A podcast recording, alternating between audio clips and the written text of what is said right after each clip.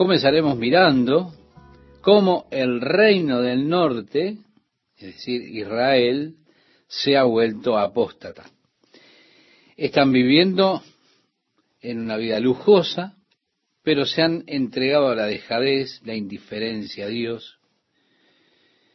Cuando de pronto esa paz que tenían, todo eso que parecía felicidad, quietud, es perturbada por una persona que es desconocida para ellos, que de pronto se levanta allí en Betel, una de las ciudades de adoración que tenían ellos, y comienza esta persona a denunciar esa adoración, comienza a denunciar al reino del norte.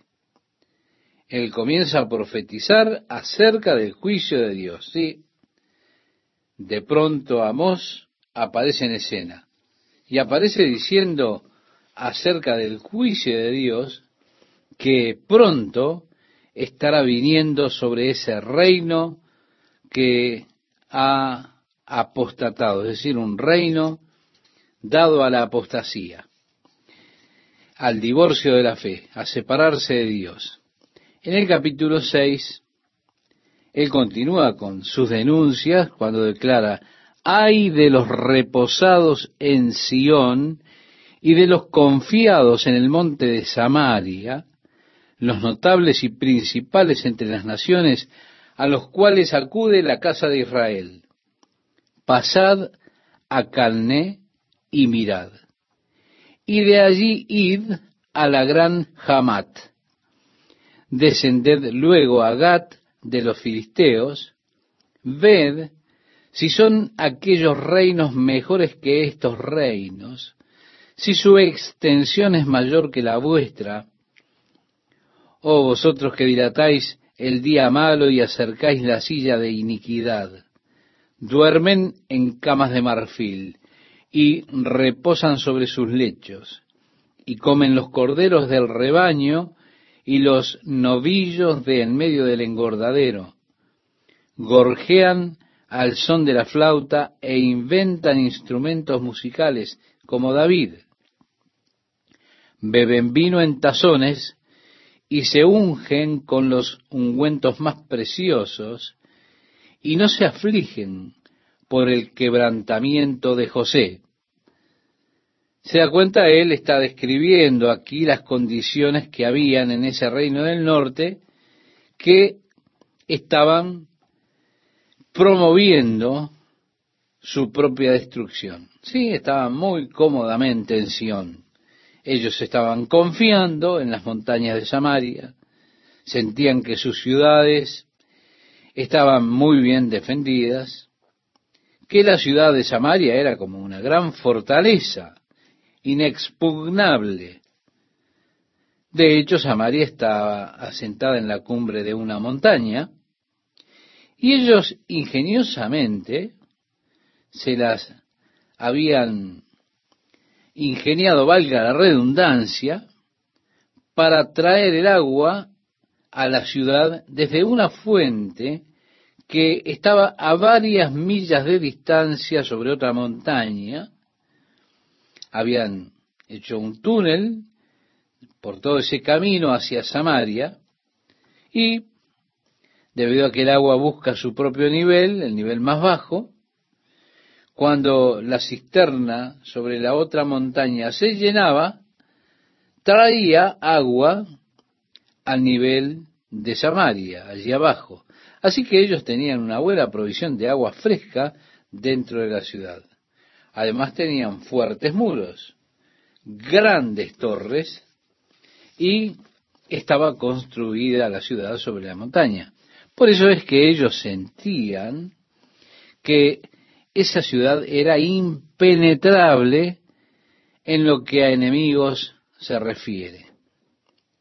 Ellos estaban confiando en su fortaleza militar, su posición estratégica, en lugar de confiar plenamente en el Señor. Por eso el profeta dijo, ahora vayan a algunas de esas otras ciudades que han caído piensan que son más fuertes o más grandes de lo que ellas han sido.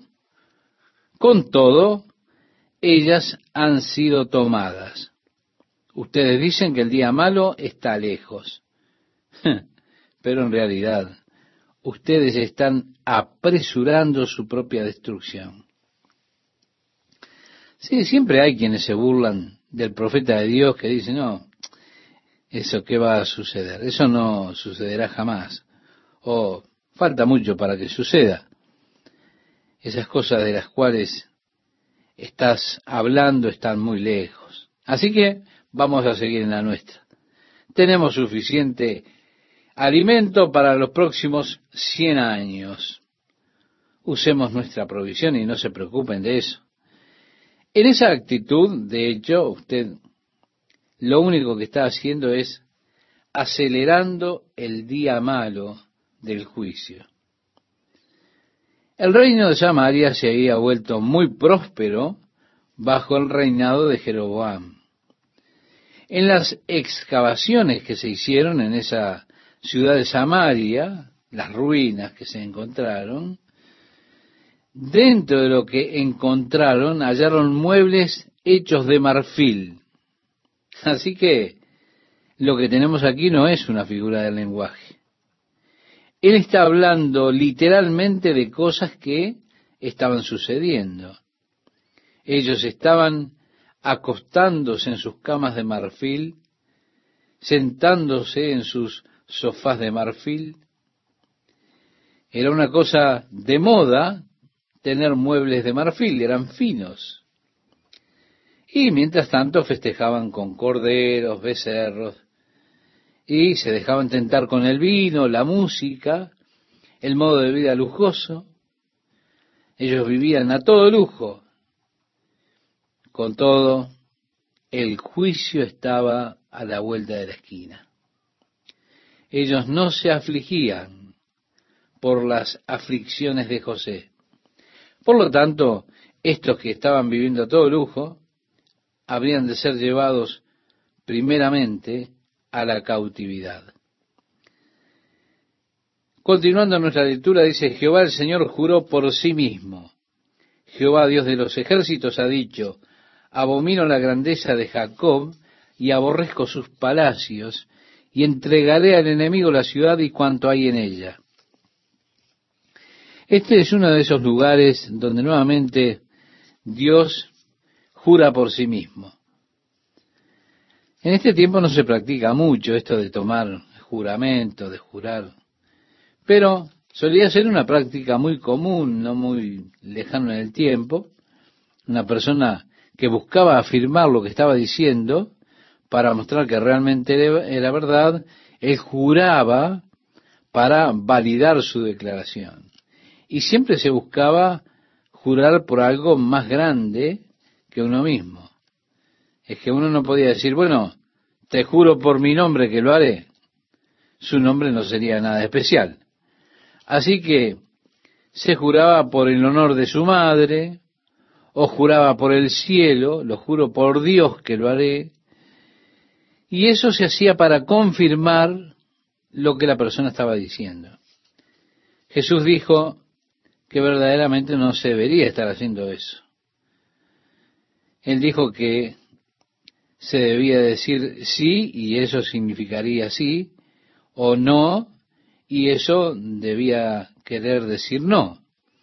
Por tanto, tomar un juramento o tomar un voto es algo realmente muy superfluo.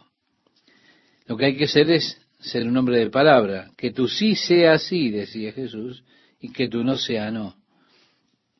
Y esto para que no tenga que jurar cuando uno declara que ha de hacer algo o que no habrá de hacerlo. Si digo habré de hacerlo, que mi palabra sea mi garantía. Ahora Dios de vez en cuando quería grabar cuán eh, determinante era su decisión, en cierta manera.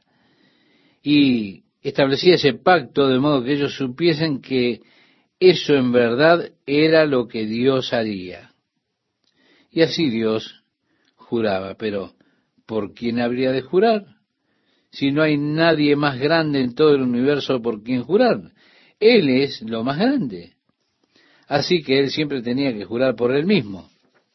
Por eso Dios, para confirmar un juramento que le hizo a Abraham, juró por él mismo, cuando habló de bendecirle y que seguramente lo bendeciría. Amos está diciendo que Dios está jurando el hecho de que él aborrece la excelencia de Jacob y los palacios y que él promete librar la ciudad de los enemigos.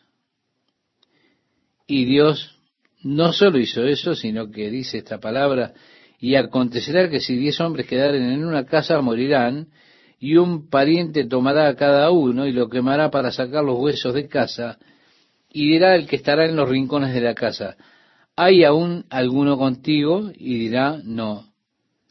Y dirá aquel calla, porque no podemos mencionar el nombre de Jehová. Él está hablando acerca de la destrucción que vendría. El pueblo sería masacrado. Vendrán a sus casas, tomarían los cuerpos de los que hayan sido muertos para quemarlos. Sí, era una práctica común esta de quemar los cuerpos. Miren, en el día de hoy hay personas que se preguntan acerca de esta práctica de la cremación. Y se preguntan, ¿es escritural o está bíblicamente correcto o es incorrecto ser quemado? Bueno, era una práctica en el Antiguo Testamento quemar los cuerpos. El cuerpo de Saúl fue quemado. Ahora, no sé de una sola escritura que condene que se queme el cuerpo, que se quemen los cuerpos. Créame, yo personalmente, no tengo problemas con la quemazón. Que hagan de mi cuerpo lo que les plazca. A mí no me va a preocupar. Una vez que mi espíritu se mude de esta vieja casa, no me importa cómo dispongan de ella. Para mí, la cremación o la quemazón, lo único que hace es acelerar el proceso natural. Y hará en treinta y pocos minutos lo que la naturaleza le llevará treinta y pico de años o por ahí. Así que no tengo absolutamente ningún problema con esto de la cremación. Pero hay personas que sí tienen problemas. Y si usted tiene problemas, entonces deje que las lombrices lo coman. Pero una vez mudado de esta casa, esta vieja choza, según dice la palabra de Dios, tengo un edificio de Dios no hecho de manos, eterno en los cielos. Así que lo que hagan con esta vieja choza puede preocuparme menos que nada. No me interesa. Sí me preocupa en otro sentido. No quiero que las personas se empeñen comprando un ataúd lujoso para esta vieja carcasa, porque creo que eso es ridículo. A mí no me preocupa si soy enterrado en una caja de pino o de lo que sea. Es decir, el cuerpo no soy yo, el cuerpo solamente es la choza en la que estoy viviendo en este tiempo. El verdadero yo es el espíritu. Así que yo me habré ido y hagan con el cuerpo lo que quieran, pero traten de disponer de él razonablemente, lo más razonablemente posible. O las personas dejan una gran lista de cosas para que se hagan acerca de esta carcasa, de este cuerpo. Y es que deberíamos hacer una lista mucho más grande sobre la persona verdadera, sobre aquella que es el Espíritu. Sobre eso sí. Dice el profeta, porque he aquí Jehová mandará y herirá con hendiduras la casa mayor y la casa menor con aberturas. Correrán los caballos por las peñas, ararán en ellas con bueyes, por supuesto usted necesitaría verdaderamente ir por la tierra de Israel para apreciar esta escritura, porque hay laderas de montañas que son roca pura, roca árida. Los caballos no corren sobre las rocas. Y no tendría ningún valor, ningún sentido tratar de arar esas piedras. Agrega el profeta, ¿por qué habéis vosotros convertido el juicio en veneno y el fruto de justicia en ajenjo? vosotros que os alegráis en nada, que decís, no hemos adquirido poder con nuestra fuerza, pues he aquí, oh casa de Israel, dice Jehová, Dios de los ejércitos, levantaré yo sobre vosotros a una nación que os oprimirá desde la entrada de Hamat hasta el arroyo del Arabá. Vemos, tenemos este reproche de Dios contra ellos. El Señor le mostró a algunos juicios que él traería, su juicio contra Israel, y le fueron mostrados a Amós, sin duda, fueron mostrados en una visión. Él dijo, así me ha mostrado Jehová el Señor. He aquí, él criaba langostas cuando comenzaba a crecer el heno tardío, y he aquí era el heno tardío después de las ciegas del rey, y aconteció que cuando acabó de comer la hierba de la tierra, yo dije, Señor, Jehová perdona ahora, ¿quién levantará a Jacob? Porque es pequeño. Se arrepintió Jehová de esto, no será, dijo Jehová. Es decir, las langostas habían hecho un trabajo que habían arrasado con todo el pasto de la tierra. Y viendo esta visión de las langostas que vinieron y destruyeron los cultivos verdes completamente, es que Amós clama de esta manera. Ahora aquí tenemos también una limitante del idioma. Nuestro idioma es, el idioma o el lenguaje humano, es muy limitado para poder describir las acciones de Dios. Cuando usamos el lenguaje humano para describir esas acciones divinas, aparece como si Dios tuviese la misma clase de reacciones que tenemos los humanos. Por eso la palabra traducida arrepentimiento quizá sería mejor haberla traducido ablandamiento, como que Dios se ablandó. La Biblia nos dice que Dios no es un hombre para que mienta, ni es hijo de hombre para que se arrepienta, porque Dios no cambia. Y la palabra arrepentimiento significa eso, un cambio. Y Dios a través de Malaquías, en el capítulo 3 de Malaquías, verso 6, dice, porque yo, Jehová, no cambio. Ahora, al ver la actividad de Dios desde nuestro punto de vista humano, hay veces que nos parece que Dios cambió, que Dios comienza a hacer ciertas cosas y después no continúa con ellas. Y desde el punto de vista nuestro, queremos describir la acción de Dios con palabras humanas, pero estamos limitados por el lenguaje humano, porque el lenguaje humano trata con cosas humanas. Yo tengo que usar el lenguaje eh, humano para decir, bueno, Dios cambió. Y eso parece como si Él hubiese cambiado su opinión, pero Dios no cambia de opinión. Porque Dios no es hombre para que mienta, ni hijo de hombre para que se arrepienta. Él dijo y no hará, habló y no lo ejecutará, dice en Números capítulo 23, verso 19, claro. Pero nosotros estamos tratando de usar un lenguaje humano para describir actividades de Dios. Y eso es un problema. Así que usamos algunas palabras que no son totalmente precisas para describir lo que acontece en cuanto a Dios, porque usamos términos humanos, pero no son precisos para describir las actividades divinas, actividades de Dios. Bueno, Dios le mostró una visión de las langostas que destruían los cultivos. Este era un medio por el cual Dios podría traer su juicio en contra de la nación, al ver esas voraces langostas, los cultivos destruidos. Y entonces Amós clama intercediendo ante Dios. Oh Dios, no hagas eso. Perdónate, imploro. Y entonces Dios se ablandó.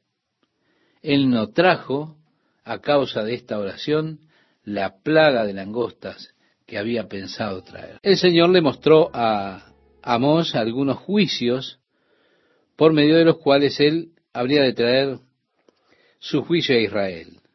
Estos juicios se los mostró Dios a Amós sin duda en una forma de visión. Así me ha mostrado Jehová el Señor, decía el profeta. ¿Se da cuenta? Y agrega, he aquí él criaba langostas cuando comenzaba a crecer el heno tardío, y he aquí era el heno tardío después de la siega del rey. Y aconteció que cuando acabó de comer la hierba de la tierra, yo dije, Señor Jehová, perdona ahora. ¿Quién levantará a Jacob? Porque es pequeño. Se arrepintió Jehová de esto. No será, dijo Jehová. Es decir, la langosta había hecho una devastación en la hierba de la tierra. Cuando él lo vio, vio en la visión esas langostas que llegaron y destruyeron todos los granos verdes completamente, fue que elevó esta oración. Así que Dios le mostró en una visión esas langostas que destruían los cultivos. Para mí esta es una manera por la cual puede Dios traer su juicio contra una nación. Cuando uno ve la devastación de la langosta, los cultivos destruidos. Bien, Amós vio eso y de allí la intercesión ante Dios, diciendo, oh Dios, no hagas eso, perdona, te lo suplico. Y así Dios se arrepintió y no trajo esa plaga de langostas. Una cosa que debemos notar aquí es la intercesión que hizo el profeta Amós por el pueblo. Eso es realmente admirable. Contrasta con aquello que leeremos cuando lleguemos al libro del profeta Jonás y sus profecías contra los ninivitas. Veremos cómo se enoja Jonás cuando Dios no los destruye. Lejos estaba Jonás de querer interceder por los ninivitas. Jonás era lo opuesto a Amós. Él alentaba a Dios a que los destruyera. Él decía, elimínalo, Señor. Sí, se enojó muchísimo con Dios cuando Dios no los destruyó. Es más, él se sentó allí un poco puchereando, pidiéndole a Dios que los destruyera, por supuesto, primero a ellos, y cuando Dios no lo hizo, se puso en esta situación pidiéndole a Dios que lo matara a él. Dijo, ¿tú no quieres matarlo a ellos? Ah, ¿no? Entonces mátame a mí, Señor, yo no quiero vivir. Mire qué contrario, qué opuesto a lo que era Amós es este profeta Jonás. Aquí en Amós tenemos al profeta de Dios intercediendo. Por supuesto, esto siempre es más auténtico para el profeta de Dios y para los propósitos de Dios que interceda por el pueblo. Usted podrá tener que declarar el juicio de Dios que viene, pero de todas formas, nosotros tenemos que interceder. Nosotros no declaramos el juicio de Dios que está viniendo con una expresión como Dios acabará con ustedes, pueblo malvado. ¿Se da cuenta? No.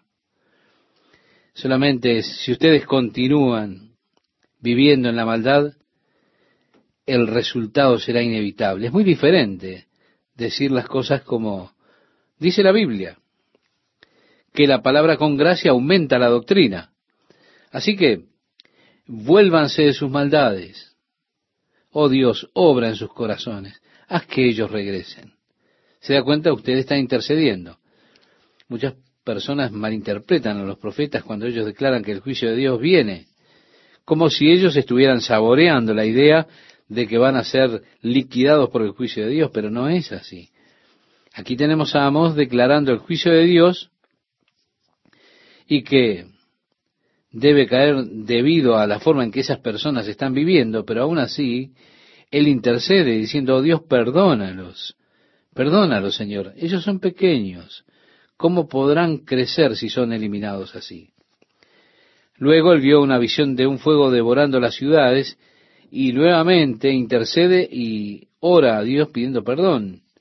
Así que Dios dice, muy bien, ellos no serán destruidos por fuego a partir del versículo 7, dice, me enseñó así, he aquí el Señor estaba sobre un muro hecho a plomo, y en su mano una plomada de albañil. Jehová entonces me dijo, ¿qué ves, Amos? Y dije, una plomada de albañil. Y el Señor dijo, he aquí, yo pongo plomada de albañil en medio de mi pueblo Israel, no lo toleraré más. Es que ellos se habían vuelto tan torcidos que Dios coloca la plomada. Por supuesto, el propósito de la plomada es hacer que las cosas anden derechas, que haya una pared derecha. Dios sostuvo la plomada y de esa forma pudo ver lo torcido de aquel pueblo, la perversidad. Los lugares altos de Isaac, dice el versículo 9, serán destruidos y los santuarios de Israel serán asolados y me levantaré con espada sobre la casa de Jeroboam. Es decir, aquellos lugares que habían hecho para adorar a Baal y a Astoret, eh, lugares donde adoraban al becerro y a los dioses falsos. En ese momento, dice, entonces el sacerdote Amasías de Betel, no era un sacerdote de Dios, era un sacerdote de los sacerdotes del sistema religioso que había allí en Betel.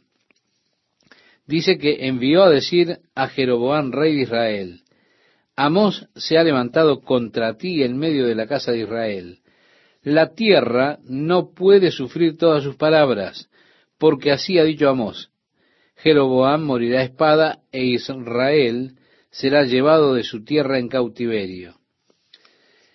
Así que el sacerdote se comenzó a preocupar por estas profecías de Amós y envía, como vemos, un mensaje a Jeroboam, como diciéndole, bueno, mejor haces algo al respecto, nosotros ya no podemos soportar las palabras de este hombre, y está justo aquí en medio de nuestro país hablando contra ti, conspirando contra ti.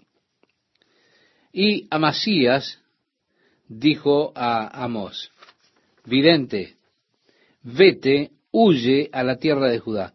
Generalmente los profetas eran llamados videntes porque, como en el caso de Amós, tenían estas visiones y la habilidad de examinar ese espíritu del mundo. Vuelve por donde viniste, es lo que le decía a Masías. Él había venido desde la provincia del sur de Judá, desde Tecoa, al sudeste de Belén. Y así le dice que se fuera y agrega, y come allá tu pan y profetiza allá, y no profetices más en Betel, porque es santuario del rey y capital del reino. Entonces respondió Amós y dijo a Amasías, no soy profeta ni soy hijo de profeta, sino que soy boyero, y recojo higos silvestres. Y Jehová me tomó de detrás del ganado y me dijo, ve y profetiza a mi pueblo Israel. Ahora pues, oye palabra de Jehová, tú dices, no profetices contra Israel, ni hables contra la casa de Isaac. Por tanto, así ha dicho Jehová, tu mujer será ramera en medio de la ciudad, y tus hijos y tus hijas caerán a espada, y tu tierra será repartida por suertes, y tú morirás en tierra inmunda, e Israel será llevado cautivo lejos de su tierra. Vemos la plomada que Dios había puesto. Aquellos que fueran rectos serían guardados, aquellos que estaban torcidos destruidos aquellos que están desalineados serían liquidados, exterminados. Y él dijo a Masías, tú eres parte de aquellos que están desalineados. Tú serás destruido, tu familia, tu esposa será una prostituta en las calles. Amos, en respuesta a este sacerdote que estaba realmente desafiando su autoridad, diciéndole, ¿quién te ordenó a ti? ¿A qué seminario fuiste? ¿Quién te dijo mm, de la autoridad que tienes? ¿Se da cuenta? Esos son desafíos que, aún en el día de hoy, se hacen generalmente. Desafíos que se hacen a aquellos que están haciendo la obra de Dios. Es porque de alguna forma hemos adquirido un falso concepto de que la enseñanza de un seminario nombra a un hombre para el ministerio. Y nada puede estar más lejos de la verdad que eso. Solamente Dios es quien ordena un hombre para el ministerio. La educación de seminario puede ser muy beneficiosa, como no, pero realmente ordenar al ministerio solo Dios puede hacerlo. Muchos ministros jóvenes que han salido de nuestra iglesia para comenzar obras en otras áreas carecen de experiencia de seminarios, de colegios, y ellos tienen allí un gran desafío, especialmente cuando las iglesias crecen, ellos tienen grandes iglesias en una ciudad y allí aparecen aquellos que dicen, ¿quién te ordenó, ministro? ¿Quién te dio la autoridad? Todo lo que ellos pueden decir es, bueno, yo solo soy un boyero. Mientras yo llevaba higos silvestres, el Señor tomó mi vida y me cambió, y ahora yo estoy llevando el Evangelio, parafraseando un poco lo que decía Amos. Porque a él le decían, Amos, ¿de dónde saliste tú? ¿Quién te dio la autoridad? ¿Qué seminario? Amos dijo, mira, yo solo era un pastor, yo recogía higos silvestres, y mientras yo seguía al rebaño, el Señor me dijo, ve y profetiza. Allí no hay ningún trasfondo formal, no habla de entrenamiento, solo habla del llamado de Dios. Ahora, para mí es interesante que Juan el Bautista tenía esa misma clase de desafío. Juan predicaba en el desierto, los fariseos fueron a verlo y le dijeron, ¿quién te dio la autoridad para bautizar? Es más, ellos desafiaron inclusive a Jesús. Le dijeron a Jesús, ¿quién te dio la autoridad para hacer estas cosas? Así que yo casi me río cuando miro que ellos vinieron y le dijeron a Juan, ¿quién dio la autoridad? ¿Quién ordenó? Cuando es obvio que Dios ordenó a Juan el Bautista y es obvio que el Señor había sido llamado. Ahora, con lo que las personas parecen tener problema es en el momento de aceptar que Dios muchas veces llama y utiliza personas comunes. Pero generalmente ese es el caso. Sí, Dios llama a personas comunes para hacer su obra. Mire, de alguna manera nosotros hemos colocado una pequeña aura alrededor de aquellos hombres que son utilizados por Dios y nosotros los ponemos a ellos en un pedestal especial y comenzamos a pensar en ellos de cierta forma que llegamos a clasificarlos de super santos. En nuestras mentes de alguna forma sentimos que ellos son algo muy especial. Ellos no son comunes. Ellos más bien están en algún lugar entre lo humano y lo angélico. Pero no. Nosotros pensamos así, que no son personas comunes. Decimos, no, ellos no piensan como yo pienso. Y no responden como yo respondo. Seguramente deben responder siempre de manera perfecta. Oh, ellos nunca, de seguro nunca se enojan ellos son perfectos, por eso Dios los utiliza. Ah, no, pero no. Estimado oyente, no es así. Dios utiliza personas comunes. Elías era un hombre sujeto a las mismas pasiones que nosotros. No, no era diferente a lo que es usted y lo que soy yo. Amós solamente era un pastor. Él iba tras el rebaño cuando el Señor le habló y lo llamó para ese ministerio. Oh sí, estimado oyente, Dios tiene un plan, tiene un propósito para cada una de nuestras vidas. Él tiene un trabajo para que usted haga. Pero muchas veces usted mismo se descalifica para hacer la obra de Dios. Y Señor, yo no tengo la educación, yo soy una persona común. Señor, ¿cómo puedes usarme a mí? Y así usted se descalifica a usted mismo porque usted es una persona común y de alguna forma usted piensa que Dios no utiliza a personas comunes.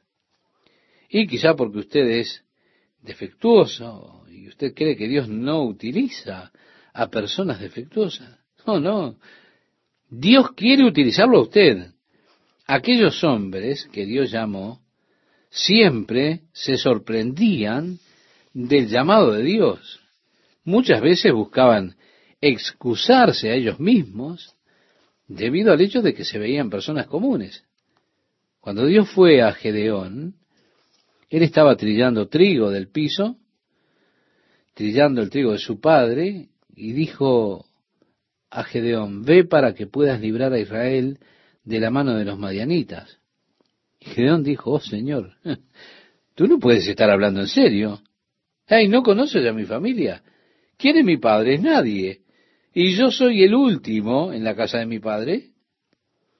Señor, yo solo soy un hombre ordinario. Solo estoy aquí trillando trigo. Señor, yo no soy nada. Has cometido un error. Yo soy común. ¿Te das cuenta? Tú utilizas solamente a super santos. Pero, mire, aún así el Señor llamó a Gedeón y lo utilizó.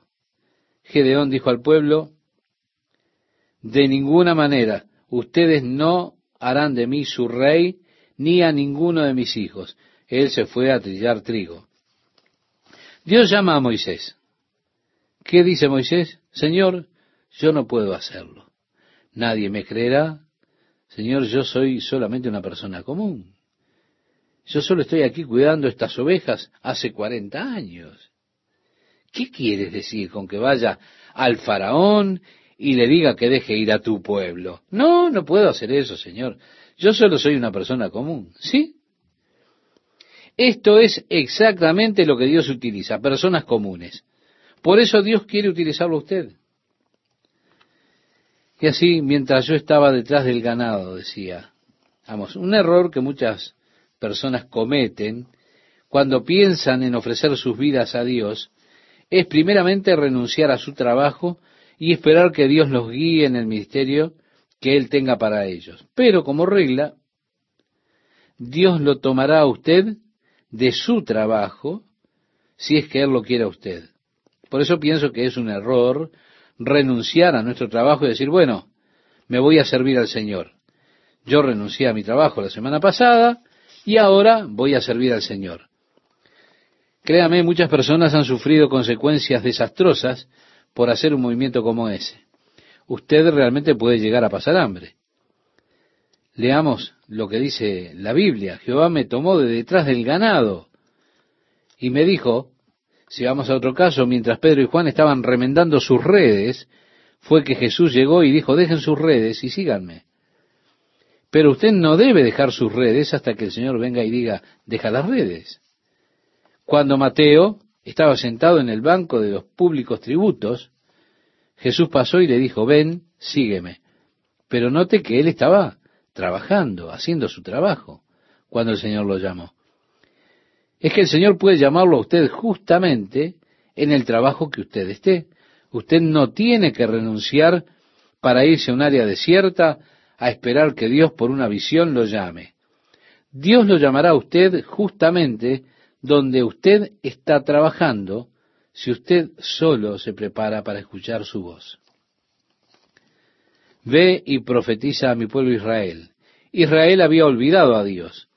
Israel estaba adorando falsos dioses. Y así Dios llama a este profeta, a este pastor, mejor dicho, y tenemos que pensar que Dios aún viendo que el pueblo de Israel era lo que era y estaba haciendo las cosas que hacía, entregado a la idolatría, le llama mi pueblo. Ahora nos preguntamos, a pesar de eso lo llama mi pueblo, ¿cuándo es que Dios abandona a un hombre? ¿Cuándo será que Dios renuncia a usted? ¿Cuándo es el momento en que Dios dice lo a mí? Es decir, ya no eres mi pueblo. Dios sigue reclamándolos a ellos como su pueblo, aún luego de que ellos renunciaron a Dios como su Dios. Dios aún lo sigue reclamando a usted. Él reclama su vida. Él no lo dejará ir. Dios no lo dejará ir a usted, porque Él está reclamando por su vida. Y para mí es algo emocionante que Dios hable de nosotros como su pueblo, que diga mi hijo, mis hijos. Esto me estremece, pensar que Dios me reclame a mí como su hijo. Es maravilloso. Ya en el capítulo 8 dice el profeta Amos, así me ha mostrado Jehová el Señor. He aquí un canastillo de fruta de verano. Bien, ahora tenemos otra visión. En esta visión él ve frutas de verano, es decir, damascos, duraznos, ciruelas, cerezas, moras. Y dijo, ¿qué ves, Amos? Respondí, un canastillo de fruta de verano. Y me dijo Jehová, ha venido el fin sobre mi pueblo Israel, no lo toleraré más. Y los cantores del templo gemirán en aquel día, dice Jehová el Señor. Muchos serán los cuerpos muertos. En todo lugar los echarán fuera en silencio. Qué tremendo, ¿verdad? Mirar esa devastación que habría de venir. Las canciones de regocijo que había en el templo se cambiarían por gemidos y además cuerpos muertos que serían enterrados en silencio. Este versículo con el cual comenzamos nuestro estudio de este día nos dice, oíd esto los que explotáis a los menesterosos. y arruináis a los pobres de la tierra. Vemos, nuevamente Dios está haciendo una acusación mientras Él habla en contra de la opresión del pobre por los ricos de la tierra que había en ese tiempo. Y les dice, escuchen esto, los que explotan a los necesitados. ¿Se da cuenta? Estaban tomando ventaja de los pobres, sacando ventaja. Y agrega el profeta diciendo, ¿cuándo pasará la luna nueva para que vendamos el trigo y el sábado para que abramos los almacenes de trigo? La nueva luna era el día sábado y no les estaba permitido trabajar en día sábado. Por eso ellos detestaban la nueva luna. En verdad, no les gustaba ver la nueva luna. Y andaban siempre preguntándose, ¿cuándo se irá? Yo quiero vender, tengo que cerrar el comercio hoy y no quiero cerrarlo, quiero seguir obteniendo ganancia. Ellos habían llegado al punto en que detestaban los días ordenados por Dios, días sábados. No es ninguna maravilla entonces que Dios haya traído los juicios que trajo sobre ellos. Ellos andaban diciendo siempre, ¿cuándo pasará la luna nueva para que vendamos el trigo y el sábado para que abramos los almacenes del trigo? ¿Se da cuenta? Esto es lo que ellos hacían. Además, agrega, y achicaremos la medida. Bien, esta medida era una canasta de selemín, por ejemplo, una medida de áridos que equivale a cuatro litros seiscientos. ¿Qué hicieron ellos? Comenzaron a elaborar la canasta más pequeña. Con todo, le cobraban como si fuera un selemín. Pero usted no estaba llevando la medida completa, lo estaban robando. Agrega además, y subiremos el precio y falsearemos con engaño la balanza se llegó al punto en el cual ellos tenían dos juegos de pesas. Un juego de pesas para comprar y otro juego de pesas para vender. Se da cuenta, esto es lo que estaban haciendo. Y sin un Buró Nacional de Estándares de Pesos y Medidas, las cosas se vuelven caóticas porque estaban sacando ventaja del pueblo, engañando al pueblo con balanzas falsas. En el libro de Proverbios se nos dice que esto es abominación al Señor. El profeta Amós continúa con su relato y dice, para comprar los pobres por dinero y los necesitados por un par de zapatos, y venderemos los desechos del trigo.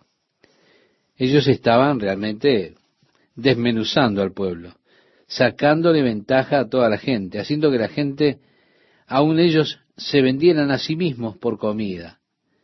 Y esas cosas son abominación para Dios. Jehová juró por la gloria de Jacob, no me olvidaré jamás de todas sus obras. ¿No se estremecerá la tierra sobre esto? ¿No llorará todo habitante de ella? Subirá toda como un río y crecerá y mermará como el río de Egipto. Acontecerá en aquel día, dice Jehová el Señor, que haré que se ponga el sol a mediodía y cubriré de tinieblas la tierra en el día claro, y cambiaré vuestras fiestas en lloro y todos vuestros cantares en lamentaciones, y haré poner silicio sobre todo lomo y que se rape toda cabeza, y la volveré como en llanto de unigénito y su postrimería como día amargo. Cuando Dios profetiza aquí que el sol se pondría al mediodía y que se oscurecería la tierra en un día claro, hay personas que dicen que esto se expresa en un sentido figurado. Es decir, que por causa de la desolación y devastación de sus enemigos, es como si usted dijese, oh, el sol cayó sobre mí ayer. Y usted está hablando de tristeza y dolor, la tristeza y el dolor que le venció a usted. Otros creen que Amos está prediciendo algunos eclipses que tuvieron lugar en Israel en los siguientes 20 años, por ahí. En el año 763 a.C. hubo un eclipse total de sol, el cual fue cerca de 24 años después de esta profecía. No obstante, el eclipse total de sol estuvo sobre África y no hubiese sido un eclipse total de sol en Samaria. No obstante, leemos de un día, el cual era un día festivo, la fiesta de la Pascua. En ese día se volvió oscuro el cielo al mediodía, en lo claro del día. No pudo haber sido un eclipse porque la Pascua generalmente tiene lugar en luna llena. Es imposible tener un eclipse con luna llena. Este fue el día, precisamente el día, en que Jesucristo fue crucificado. ¿Recuerda usted, estimado oyente, cómo se declara que las tinieblas cubrieron la tierra desde la hora novena en adelante, que hubo seis horas de oscuridad sobre la tierra? Esta declaración de Amós podría ser una profecía que se refiere a esa oscuridad que ocurrió en el tiempo de la crucifixión de Cristo. El sol descendió al mediodía, oscureció la tierra en un día claro y tornó la fiesta que ellos tenían en lamento y las canciones en lamentación para traer silicio sobre todo el lomo, calvicie, que eso era rapar la cabeza cuando se rapaban como duelo por un muerto. Agrega el profeta, he aquí vienen días, dice Jehová el Señor, en los cuales enviaré hambre a la tierra, no hambre de pan, ni sed de agua, sino de oír la palabra de Jehová. Bien, estimado oyente, creo que estamos viviendo en los días en los que hay realmente hambre por la palabra de Dios. La paradoja es que probablemente nunca hubo más Biblias impresas en otro tiempo de la historia del mundo más que ahora, ni hubo más versiones en más lenguajes. Pero el hambre por la palabra de Dios es que el pueblo no estaba escuchando más la palabra de Dios. No es que Dios no hablara más. No, no. No significa que la palabra de Dios no estaba allí. Claro que no. Significa que el pueblo ya no escuchaba más la palabra de Dios. Ahora, porque ellos no estaban escuchando la palabra de Dios, es que estaba esa hambre por ella. Y note cuál fue el resultado. E irán errantes de mar a mar, desde el norte hasta el oriente discurrirán buscando palabra de Jehová y no la hallarán. Esa inquietud acontecería cuando estuvieran buscando, tratando de encontrar lo que les diera satisfacción. Ahora, estimado oyente, mire la inquietud que hay en el mundo en el día de hoy. Deambulando alrededor del mundo, buscando algo que los satisfaga. Pero si usted no escucha la palabra de Dios, si su corazón no está satisfecho con la palabra de Dios, usted se encontrará ciegamente buscando por aquí y por allá, tratando de encontrar algo que llene ese vacío que usted tiene en su vida. Esa inquietud es siempre la consecuencia de no escuchar más la voz de Dios o la palabra de Dios en su corazón. Ese vacío le causa inquietud y como resultado, dice en aquel tiempo las doncellas hermosas y los jóvenes desmayarán de sed. Es decir, aquellas que estén en su florecimiento no podrán existir lejos de la palabra viva de nuestro Dios. ¿Cuánto necesitamos escuchar? ¿Cuánto necesitamos prestar oídos a la palabra de Dios? Continúa el profeta diciendo, los que juran por el pecado de Samaria y dicen, por tu Dios, oh Dan. Mire, Dan era el centro religioso de la parte norte en el reino de Israel. Allí es donde Jeroboam hizo el altar y puso un becerro y le dijo al pueblo, este es el Dios que les libró de Egipto. Este es el Dios que ustedes adoran. Y el pueblo de Samaria juró por ese Dios de Dan por tu Dios, Odán, y por el camino de Beerseba caerán y nunca más se levantarán. Llegamos así al capítulo 9, la profecía final de Amós. Allí él dice, vi al Señor que estaba sobre el altar y dijo, derriba el capitel y estremezcanse las puertas y haz los pedazos sobre la cabeza de todos. Y al postrero de ellos mataré a espada. No habrá de ellos quien huya ni quien escape. Sí, vendría ese gran sacudón por parte de Dios. Tanto que Dios dijo que aunque trataran de huir, no escaparían. Aunque les parece que escapan, no conseguirán marcharse. Y agrega, aunque cavasen hasta el Seol, de allá los tomará mi mano, y aunque subieren hasta el cielo, de allá los haré descender. Si se escondieren en la cumbre del Carmelo, allí los buscaré y los tomaré. Y aunque se escondieren de delante de mis ojos en lo profundo del mar, allí mandaré a la serpiente y los morderá. Y si fueren en cautiverio delante de sus enemigos, allí mandaré la espada y los matará, y pondré sobre ellos mis ojos para mal y no para bien. Vemos, el juicio de Dios es tremendo, habría de caer sobre esa apóstata Israel.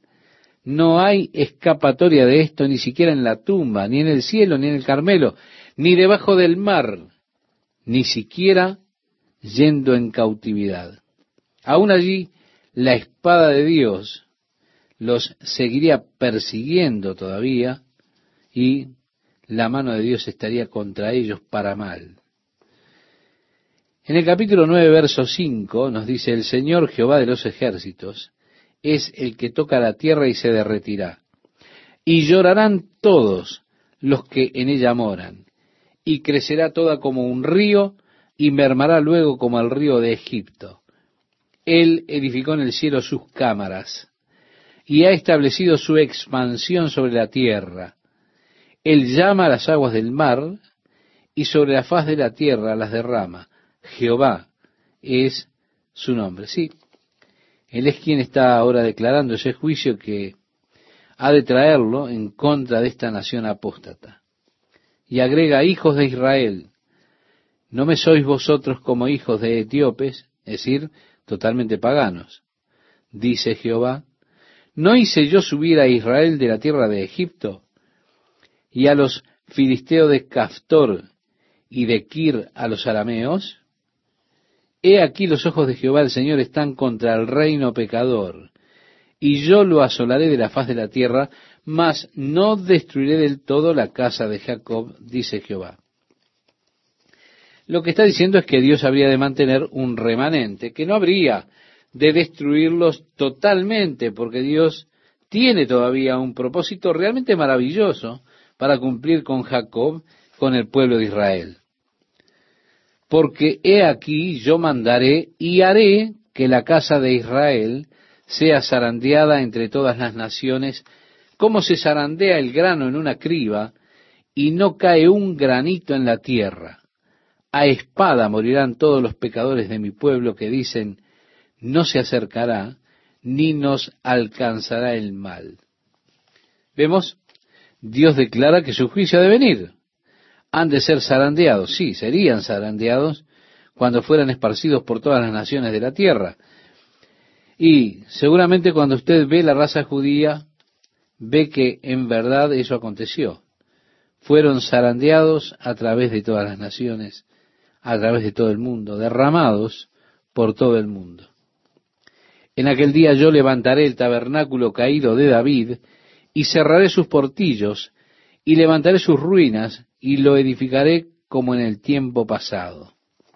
Tenemos aquí esta preciosa promesa de restauración del reino davídico, una promesa de restauración del tabernáculo de David. Ahora, hay quienes toman esta escritura e interpretan que no habrá reconstrucción, de hecho, no habrá del templo de Jerusalén, sino solo del tabernáculo de David. Es decir, que construirán solamente el tabernáculo en Jerusalén. Sin embargo, hay otras escrituras que hacen mención claramente del templo, dando aún sus medidas, sus muros y todo lo demás. Así que el tabernáculo de David está hablando del reino davídico que Dios levantará nuevamente. Ese reino davídico que está caído. Él lo ha de levantar de las ruinas, lo construirá como en tiempos pasados. ¿Para qué? Para que aquellos sobre los cuales es invocado mi nombre, posean al resto de Edom y a todas las naciones, dice Jehová, que hace esto. Bien, ahora tenemos las futuras bendiciones de Dios, tenemos esa era del reino que nosotros anhelamos en el día de hoy. Dice, he aquí vienen días, dice Jehová, en que el que ara alcanzará al segador y el pisador de las uvas al que lleve la simiente, y los montes destilarán mosto y todos los collados se derretirán. Y traeré del cautiverio a mi pueblo Israel, y edificarán ellos las ciudades asoladas, y las habitarán. Plantarán viñas, y beberán el vino de ellas, y harán huertos, y comerán el fruto de ellos, pues los plantaré sobre su tierra, y nunca más serán arrancados de su tierra que yo les di, ha dicho Jehová, Dios tuyo. Ve, estimado oyente, esa es la promesa de restauración por parte de Dios ese día que vendrá. O oh, deseo que usted pueda ver los viñedos que han sido plantados, los jardines que han sido plantados, las ciudades que fueron desperdiciadas y han sido reconstruidas. Seguramente Dios ha declarado su restauración de la tierra. Cuando usted va por la tierra allí, usted puede ver todas estas cosas que el Señor habló. Cuando Él trajo al pueblo de regreso a la tierra, al reconstruir los lugares desperdiciados, plantando viñas, jardines, campos, huertos. Cuando usted ve todo eso allí en Israel, usted está viendo que la palabra de Dios está cumplida justo delante de sus ojos allí en esa tierra. Qué fiel es Dios a su palabra. Cuando Dios dijo esto, o lo que sea, mejor es que usted lo crea, porque usted puede estar seguro que lo que Dios dice ha de suceder en verdad. Dios no falla con su palabra, no falla ninguna profecía porque Dios no comete ni un solo error.